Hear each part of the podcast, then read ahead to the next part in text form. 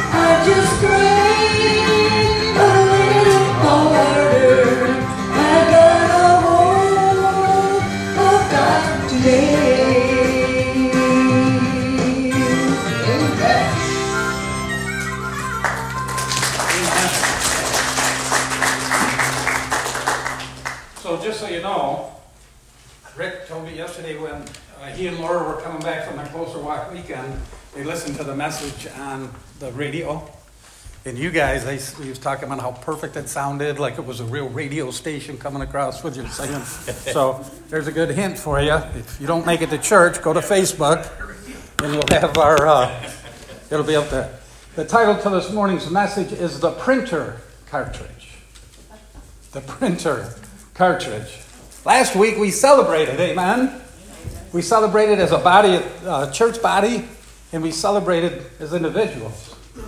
As a body, we stood up to the denomination and its liberalism, and we decided to separate from them. As individuals, we stood up for the Bible. And when asked to choose between the vineyard, meaning the world, to choose between the vineyard and God, we chose God. We agreed that His Word is 100% true, and we made a commitment to teach, preach, and be followers of His Word, and not the world.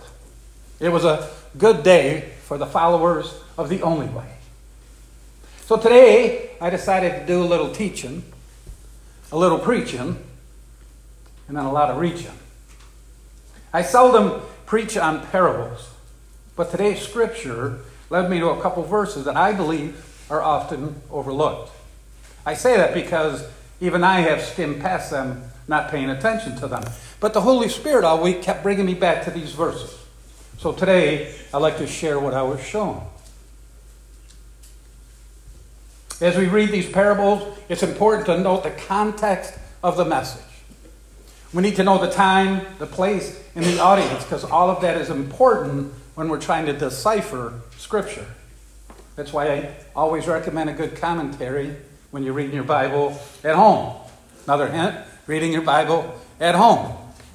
We begin with Matthew 22. It reads, And again, Jesus spoke to them in parables, saying, The kingdom of heaven may be compared to a king who gave a wedding feast for his son and sent his servants to call those who were invited to the wedding feast. But they would not come. Now, there's a few things to consider here in these verses. We have to understand that in Jewish society, the parents of the betrothed generally drew up the marriage contract. The bride and groom would meet, sometimes for the first time, when that contract was signed. The couple was considered married at that point, but they would separate until the actual time of the ceremony. The bride would remain with her parents, and the groom would leave to prepare their home. Sometimes it took a long time. When the home was all ready, the groom would return for his bride without notice. He'd just show up. The marriage ceremony would then take place, and a wedding banquet would follow.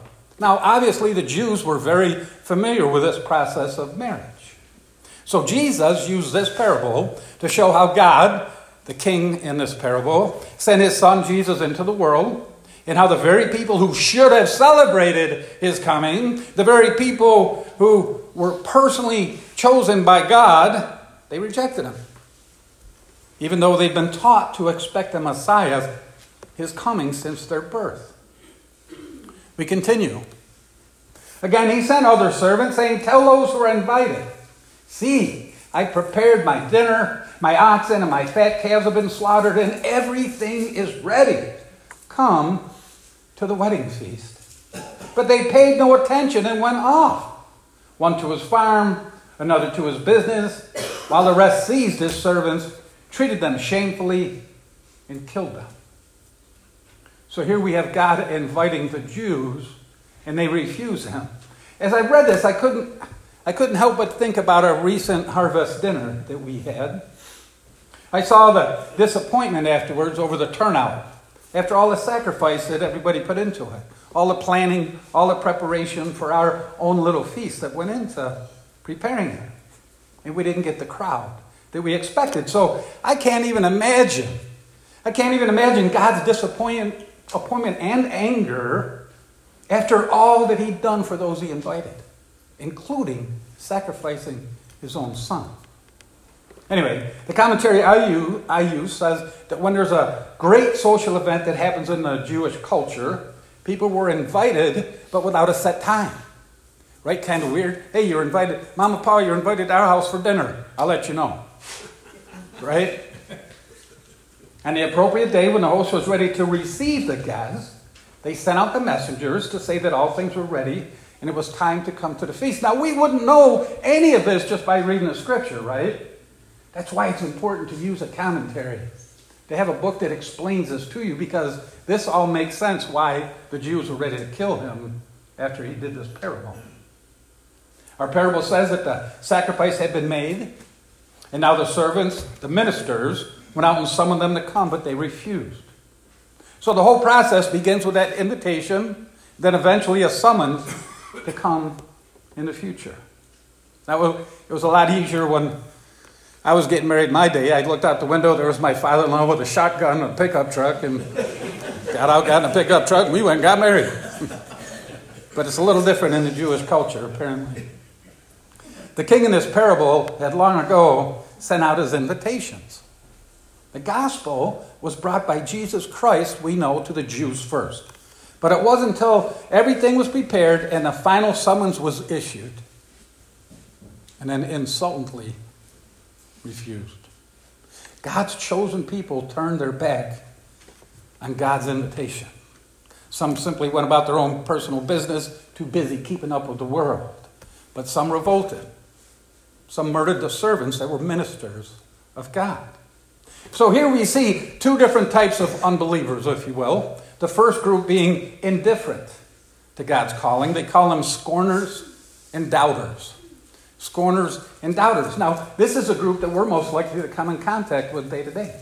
People in the world. They don't believe they don't believe the Bible. They might not believe in Jesus. Those are the people that we kind of come in contact with. For whatever reason, they have scales over their eyes. Their hearts are hardened against the truth, and they become indifferent to God's calling. The other group they talk about was hostile to God's word. They became bitter. They're called persecutors. They seized and beat and even killed those ministers sent by God. Now, when you think of that, think of John the Baptist. Think of the apostles. All God's messengers sent out to the Jews. And the persecutors persecuted them. Now, that group can still be found, unfortunately, uh, throughout the world. Not so much in the United States. But if you've ever followed any of the African nations that have schools built up, Christian schools, I mean, we, we've unfortunately, see, me and Pastor Len, we've seen videos where they just do a drive by shooting, just mowing them Christians down. And of course, we know China and North Korea also persecute Christians. I think we forget how blessed we really are in this country. It's a mess. This country's a mess. But we're truly blessed to be here, to be able to worship our Father. All right, we continue. The king was angry, and he sent his troops and destroyed those murderers and burned their city. Then he said to his servants, The wedding feast is ready, but those invited were not worthy.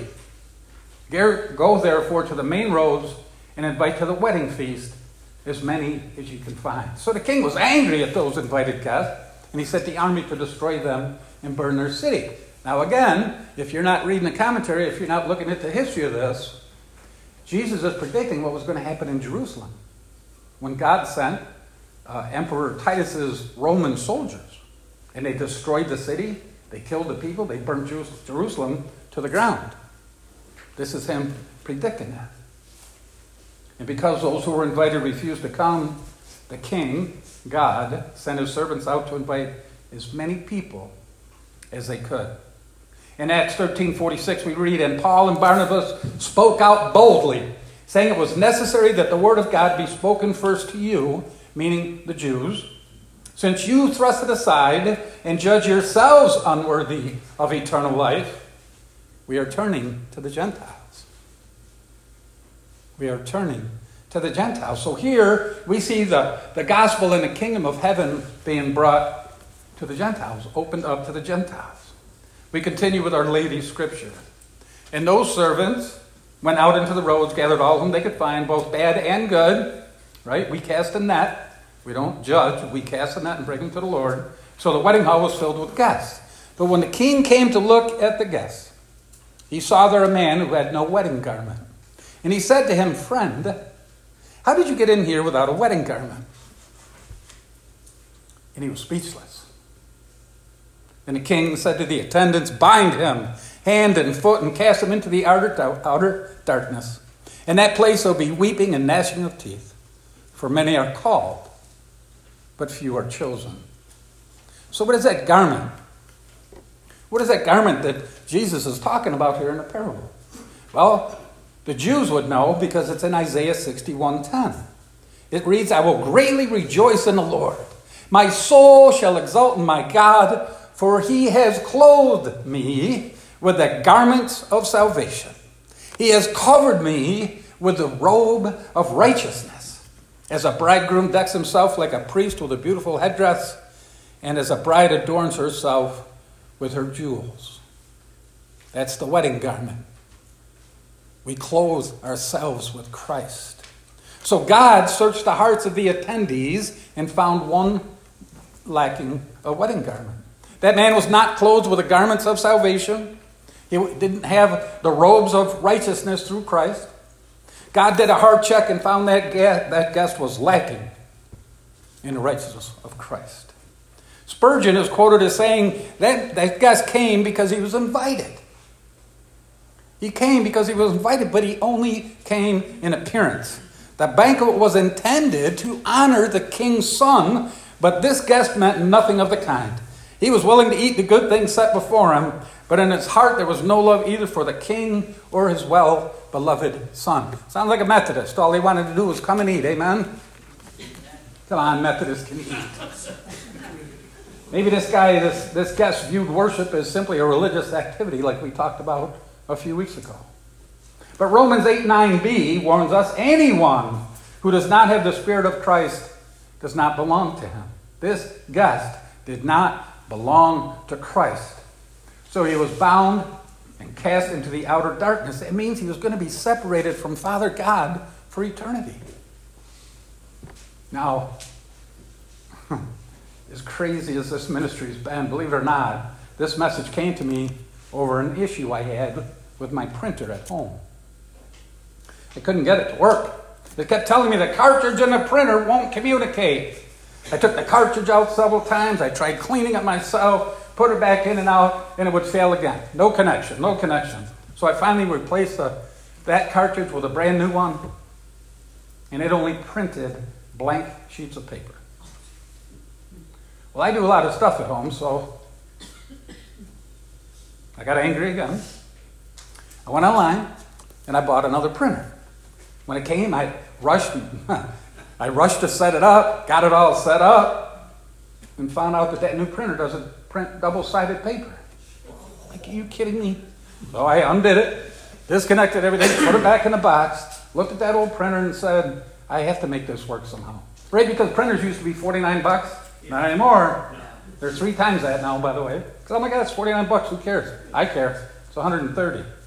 So I, I took that old printer and I'm like, I got to make this work. So I took out that brand new cartridge again and intended to clean that one. And you should have heard my bride laugh when I told her I'd never removed that small, barely noticeable piece of tape on the back of the cartridge.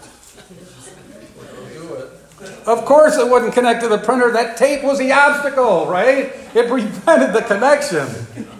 And once that tape was removed, whoo, that thing printed like crazy. Hallelujah. Yeah. But this is where the message came to me. See, this is the beauty of the Holy Spirit. Because I, when I removed that tape and it worked, here we go, I started wondering what is holding us back from accepting Christ as our Lord and Savior? What's coming between us and Christ? What sin, like mask, maybe mask like tape, is holding us back from accepting Him? How many of us are walking around with a piece of tape or two preventing us from connecting with Jesus Christ? See, the printer didn't work after I tried cleaning it myself several times. That tape had to be removed, it had to be gone. And that's the way the Lord works when we confess our sins to Him. He removes them, He removes that tape of sin, and then He cleanses us. And once He cleanses us, we can be connected to Him. As shown in the parable, God is going to judge us as individuals. If you noticed in that parable, that place was filled. But yet, God judges the individual hearts, brothers and sisters. He will judge each and one of us, no matter how many people are around us. He sees our hearts. He will judge us accordingly. Now, Rick's waiting for this part because I wouldn't. We had a nice discussion on this in the car, and he wanted to know who that wedding guest was, and I wouldn't tell him. And before I surprise you and identify who that was, I'd like to play a video. And I would ask you to stand, sing if you want to, but open your hearts because afterwards, when I tell you who that guest was, I think you're going to be shocked. So if you would please stand.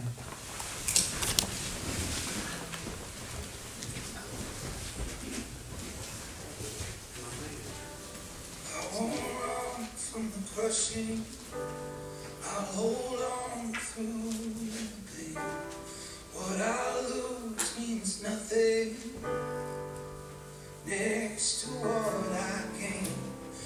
Come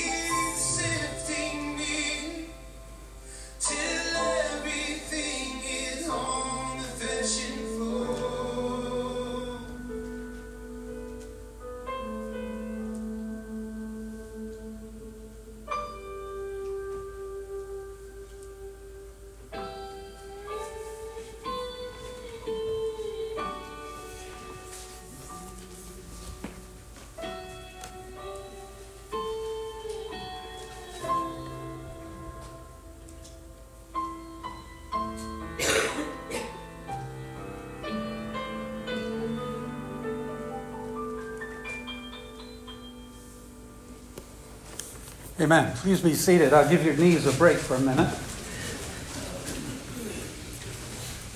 And I'll shock you and tell you who that guest was, brothers and sisters. That man in the parable without the wedding garment was me for over 40 years.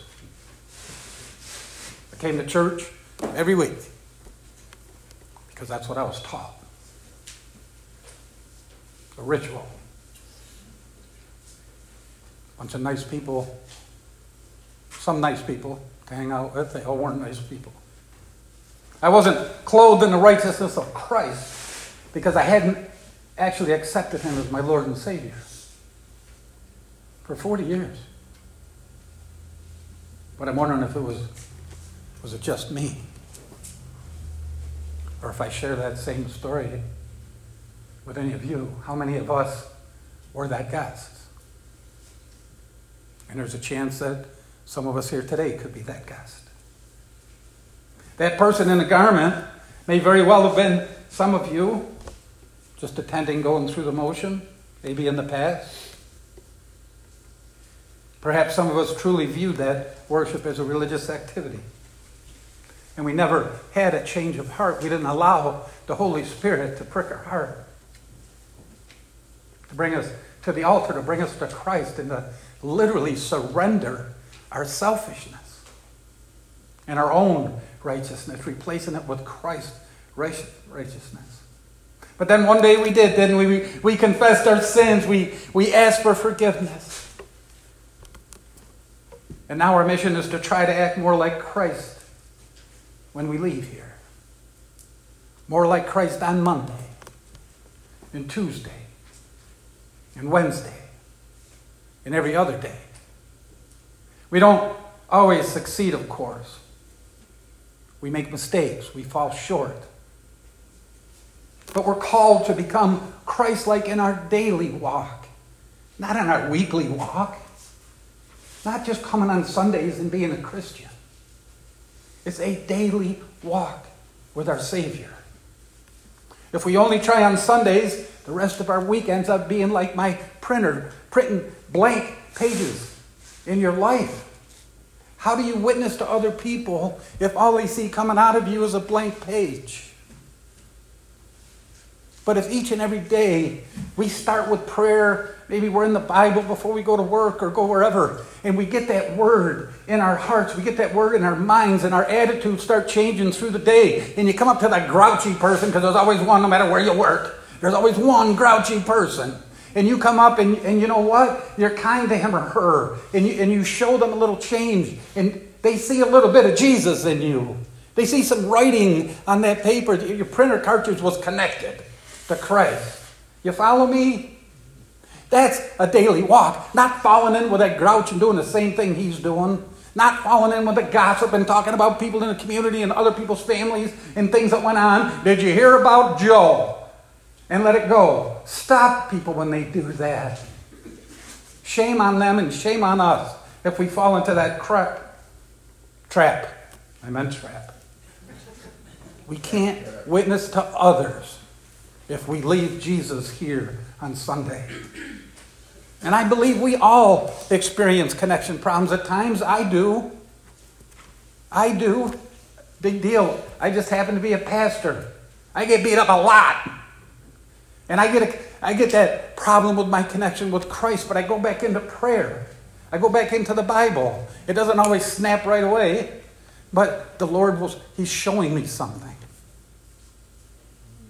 Sometimes we let fear or anger muddy up that connection with Christ.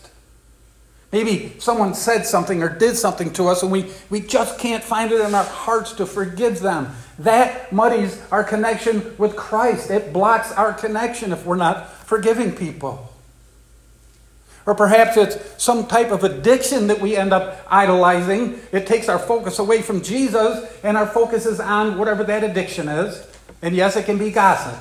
It's not always drugs and alcohol, it could be gossip. It's an addiction. Or maybe we've listened to the enemy long enough and we start to believe that we're not worthy to be sons and daughters of the Most High God. That is a lie. And if we believe that and start leaning into that lie, we muddy our connection with Christ. We are worthy. We're made worthy through the sacrifice on this cross. Amen? I'm going to play one more video. I'm going to ask you to stand, and if you feel the call, come to the altar this morning. Give Jesus a chance to remove whatever, whatever tape may be blocking your connection with Him today. I'd like you to feel His power as He rips off the tape of fear or anger or jealousy or, or resentment or addiction. He can remove it all if you just come to Him. I just did a funeral for a young man who took his own life. I know how devastating that is to his family. We've experienced suicides in ours. Now, I don't know which demon was attacking this young man, but I know it was Satan or his minions whispering in his ear, telling him he's worthless, telling him all kinds of lies. As I've said before, we get pretty good at masking our pain, don't we? We wear fake smiles. Even though sometimes we're barely hanging on. Sometimes we're just waiting for that day to end. We're just praying for that day to end. So the suffering ends. So today I beg you, whatever you're going through, please come to the only physician that can take that pain away, the only advocate we have that has the power over the enemy in his attacks. Now, yes, the Bible tells us resist the devil and he will flee. But we're weak, we're flesh, and we're human. Sometimes we just can't find the faith. Sometimes we just don't have the strength to flee. And we start to give up. And sometimes giving up means taking your life. There are times we need to call on the strength of our Lord and Savior. Come to the altar during the video, come to the altar after the video, however you're moved by the Holy Spirit. But whatever's on your hearts today, whatever's, I knew something special was going to happen today, I'm telling you. Whatever's on your hearts, bring it to the cross.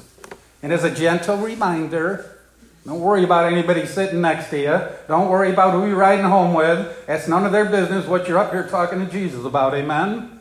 We're judged as individuals. And God, Jesus said, Whoever denies me, I'll deny them. So don't worry about the people next to you. Fix that connection with Christ this morning. Let's see.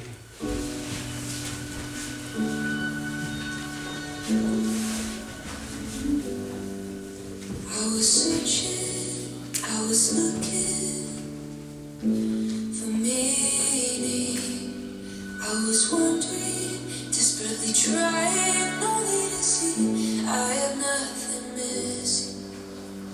Who said, who said I have to find a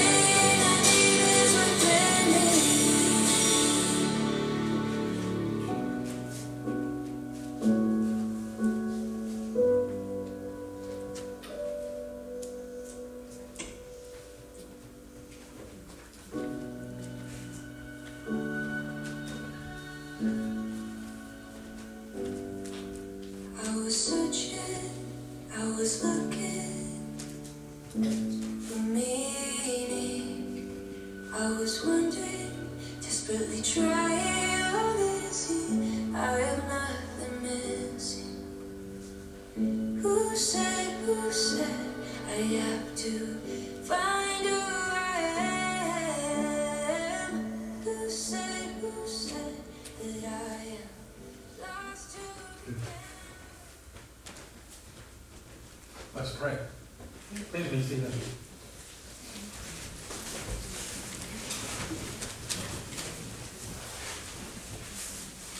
Father God, we just thank you for your Holy Spirit. We thank you for your message today. We thank you for the music you picked out, Lord. We just pray during this time that hearts were healed, addictions were broken, relationships, relationships were repaired, Father God. We pray that forgiveness was offered where it needed to be given. We pray that forgiveness was asked for where it was needed. We pray that you touch each and every heart this morning, that, that you change our hearts, Lord. That even, even when we're hearing those whispers of the world, the whispers of the enemy, the Holy Spirit says, stand fast, son or daughter, stand fast. God's got this. And we thank you in Jesus' name. Amen. All right. Two by five cards. Start getting them out of here with you. By the way, somebody asked uh, Rick the other day, how the pastor get so emotional? He's healed men. Yes, he is. Should have seen me five years ago. I just assumed soon hit you as hug you. You still, still got that tendency. That's, well, just you. It's the work of the Holy Spirit. I softened my heart and I'm not afraid to cry in front of Wayne, Damon, Seen me cry in the golf course many times. Any other card? All right, that would it. You to just raise your hands and we're gonna, we're just gonna ask that these be anointed. Father God, please anoint these cards, your written word, Father God.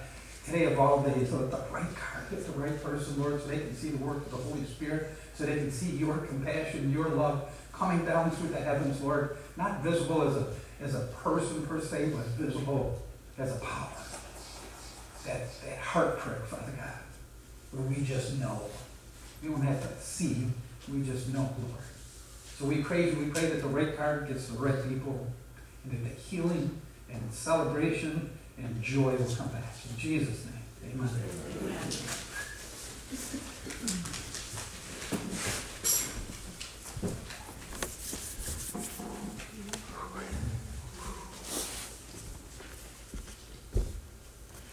And now may the glory of God's goodness be revealed to you.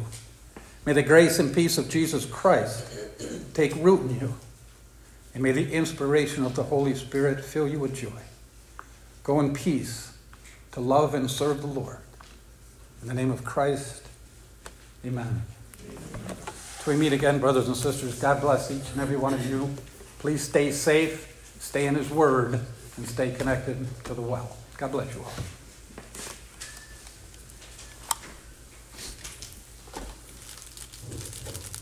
Just gonna finish up with, um, something that's called Yes, Lord, Yes.